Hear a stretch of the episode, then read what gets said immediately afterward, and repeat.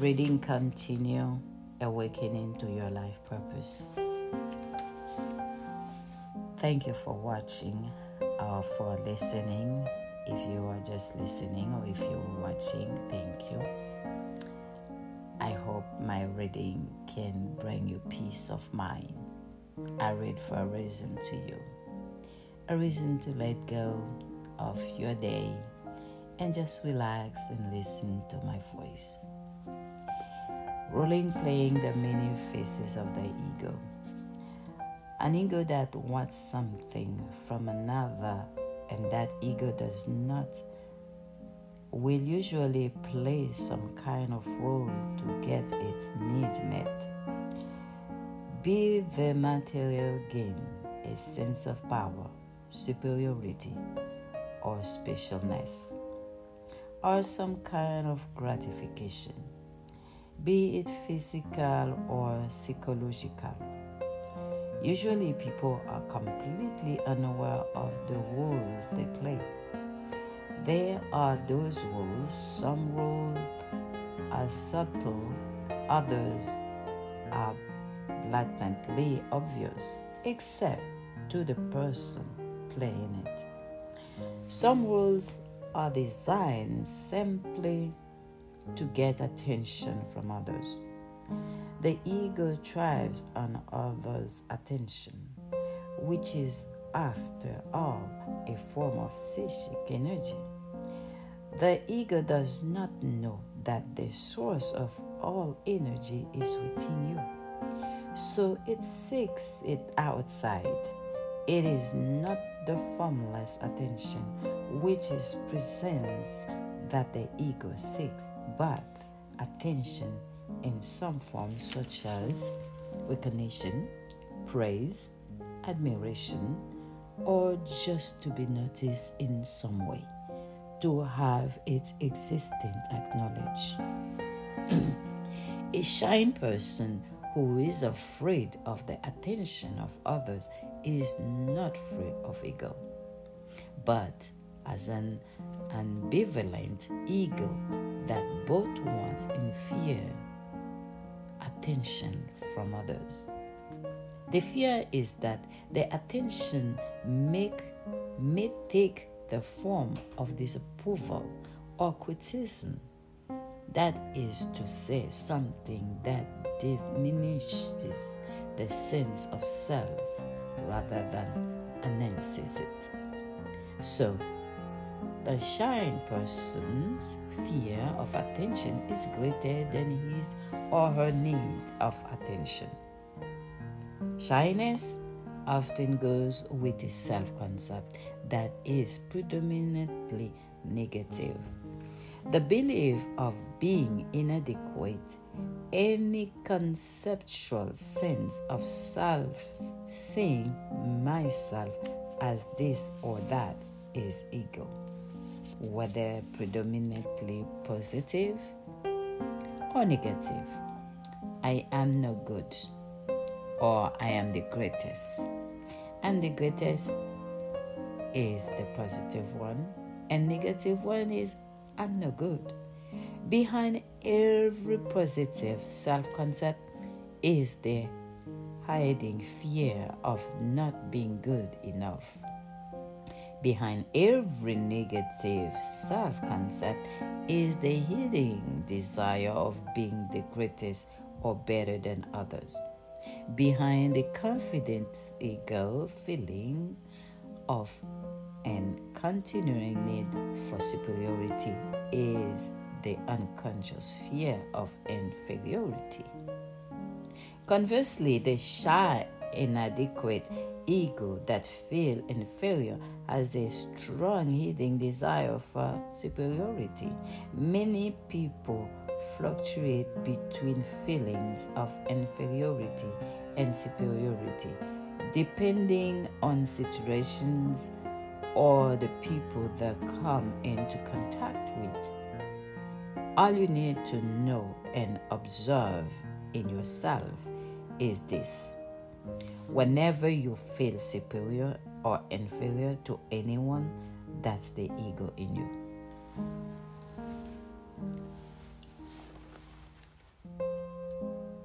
the villain, victim, and lovers.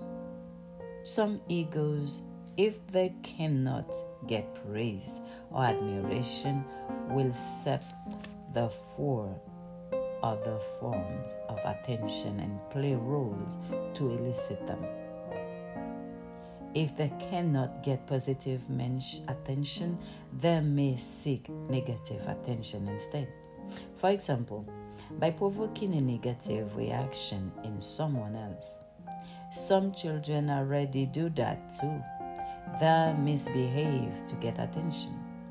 The playing of negative roles become particularly pronounced whenever the ego is magnified by an active pain body, that is to say, emotional pain from the past that wants to renew itself through experiencing more pain.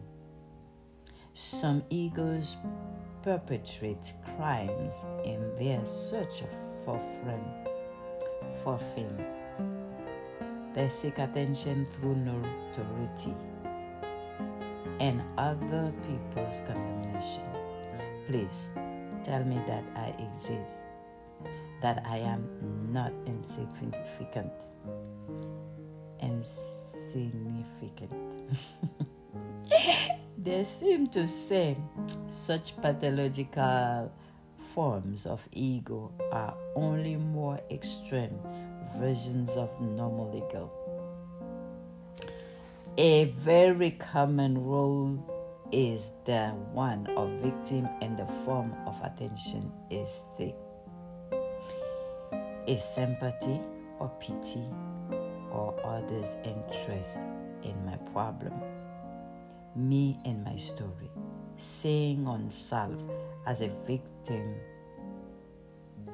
is an element in many egoic patterns such as complaining, being offended, outraged, and so on. Of course, once I am identified with its story in which I sign myself the role of victim, I don't want it to end.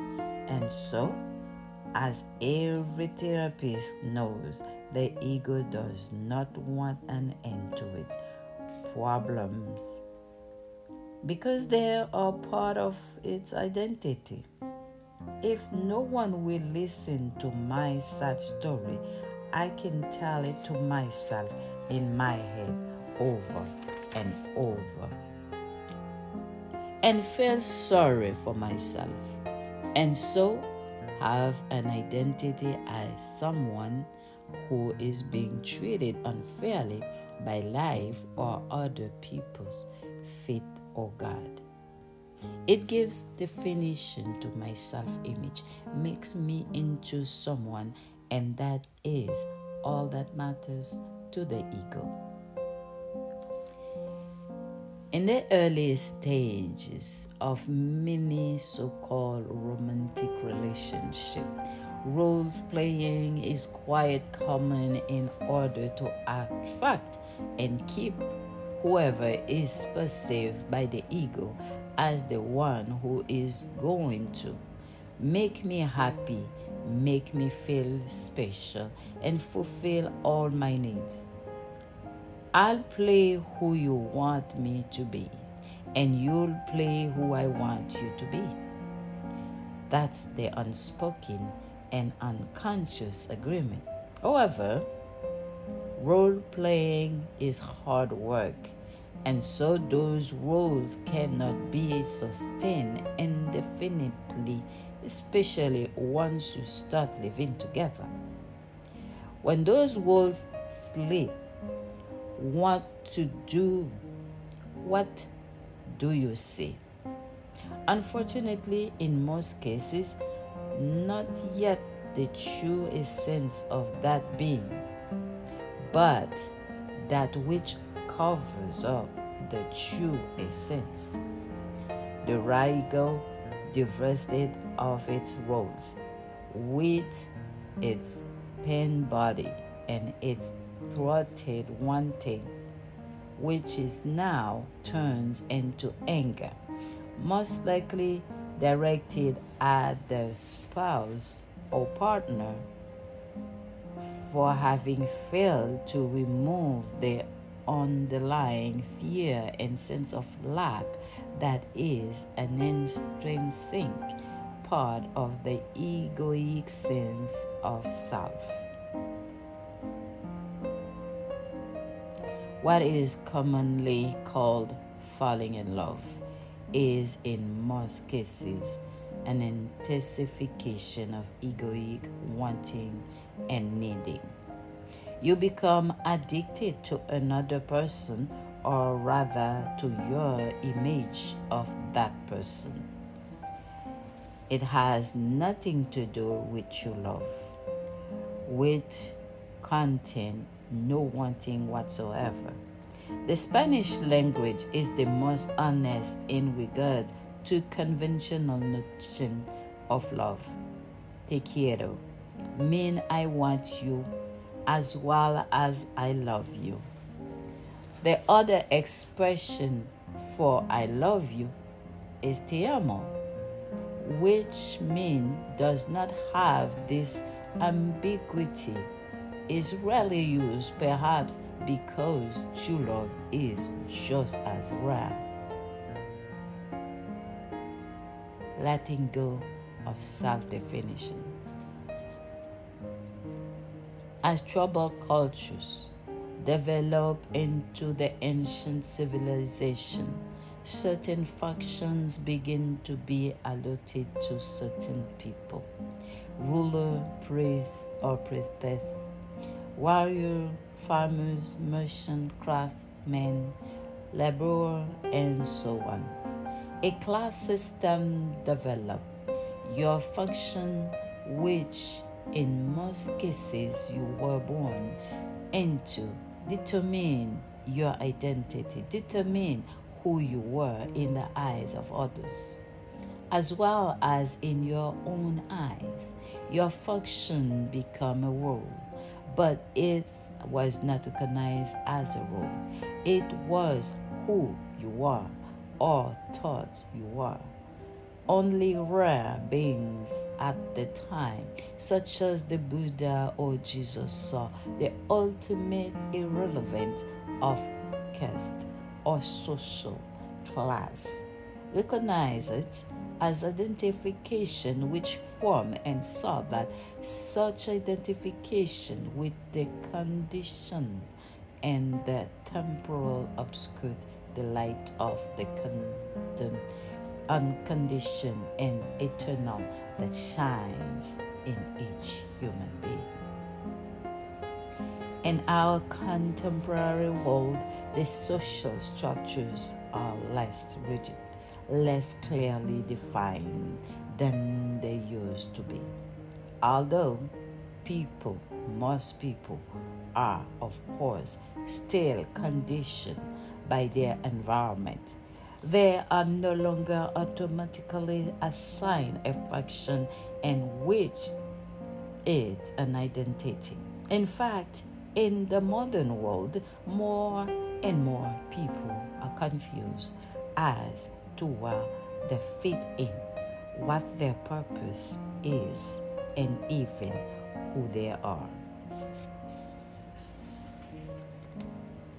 As usually graduate congratulate people when they tell me, I don't know who I am anymore.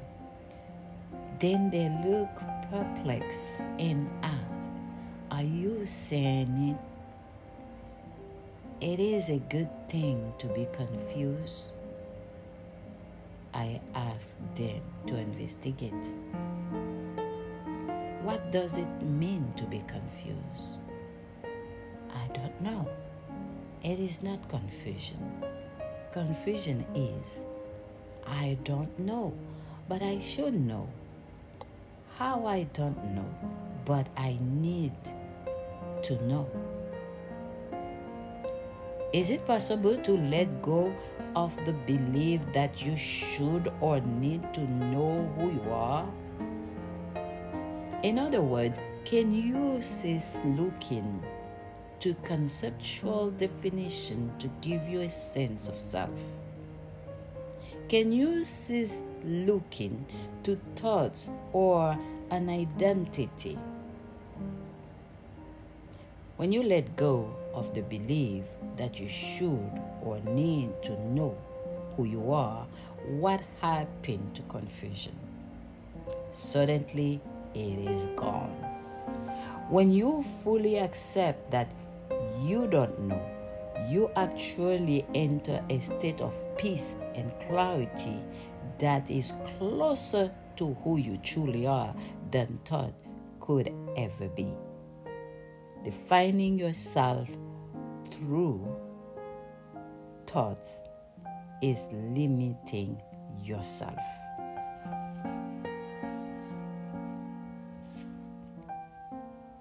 Pre established roles. Of course, different people fulfill different functions in this world. It cannot be otherwise. As far as intellectual or physical ability are concerned, knowledge, skills, talents, and energy levels, human beings differ widely. What really matters is not what function you fulfill in this world, but whether you identity identify with your function to such an extent that it take you over and become a role that you play. When you play roles, you are unconscious. When you catch yourself playing a role, that recognition creates a space between you and the role. It is the beginning of freedom from the role. When you are completely identified with a role, you confuse a pattern of behavior with who you are and you take yourself very seriously. You also automatically assign roles to others that correspond to yours. For example, when you visit doctors who are totally identified with their role, to them you will not be a human being, but a patient or a case history. Although the social structures in the contemporary world are less rigid than in ancient cultures, there are still many pre established functions or roles that people readily identify with and which thus become part of ego. This causes human interaction to be inauthentic, dehumanized, alienating. Those pre established roles may give you a somewhat comforting sense of identity, but ultimately, you lose yourself in them. The function people have in hierarchical organizations such as the military, the church or government institution or large corporation easily lend themselves to becoming role identities. Authentic human interaction become impossible when you lose yourself in a role. Some pre established roles we could call social archetype. To mention just a few, the middle class housewife, not as prevalent as it used to be, but still widespread. The third macho male, the female seductress, the nonconformist artist or performer, a person of culture, a role quite common in Europe, who displays a knowledge of literature, fine art, and music in the same way as other might display an expensive dress or car. And then there is the universal world of adult. When you play that role, you take yourself and life very seriously. Spontaneity, light-headedness, and joy are not part of that role. The hippie movement that originated on the west coast of the United States in the 1960s and then spread throughout the Western world came out of many young people's rejection of social archetypes, of roles, of pre established pattern of behavior, as well as egoically based social and economic structures. They refused to play the roles their parents and society wanted to impose on them.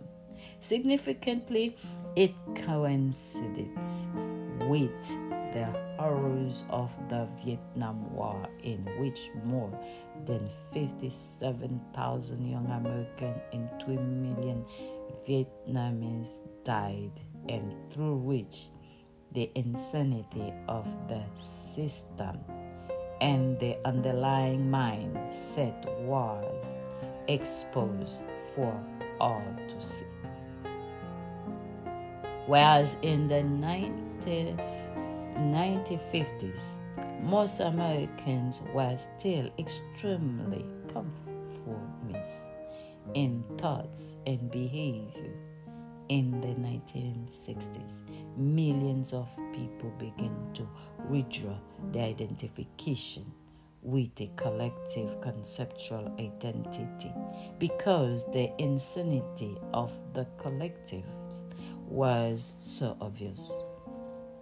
The hippie movement represents a loosening of the hitherto rigid egoic structures in the psyche of humanity.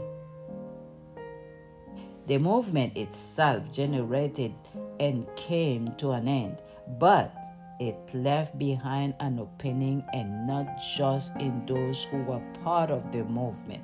This made it possible for ancient Eastern wisdom and spirituality to move west and play an essential part in the awakening of global consciousness. Temporary roles.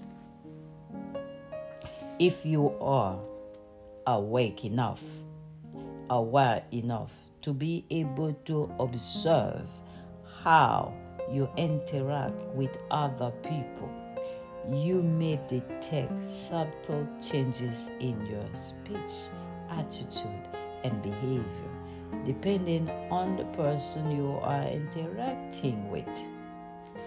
At first, it may be easier to observe this in others than you may also detect it in yourself.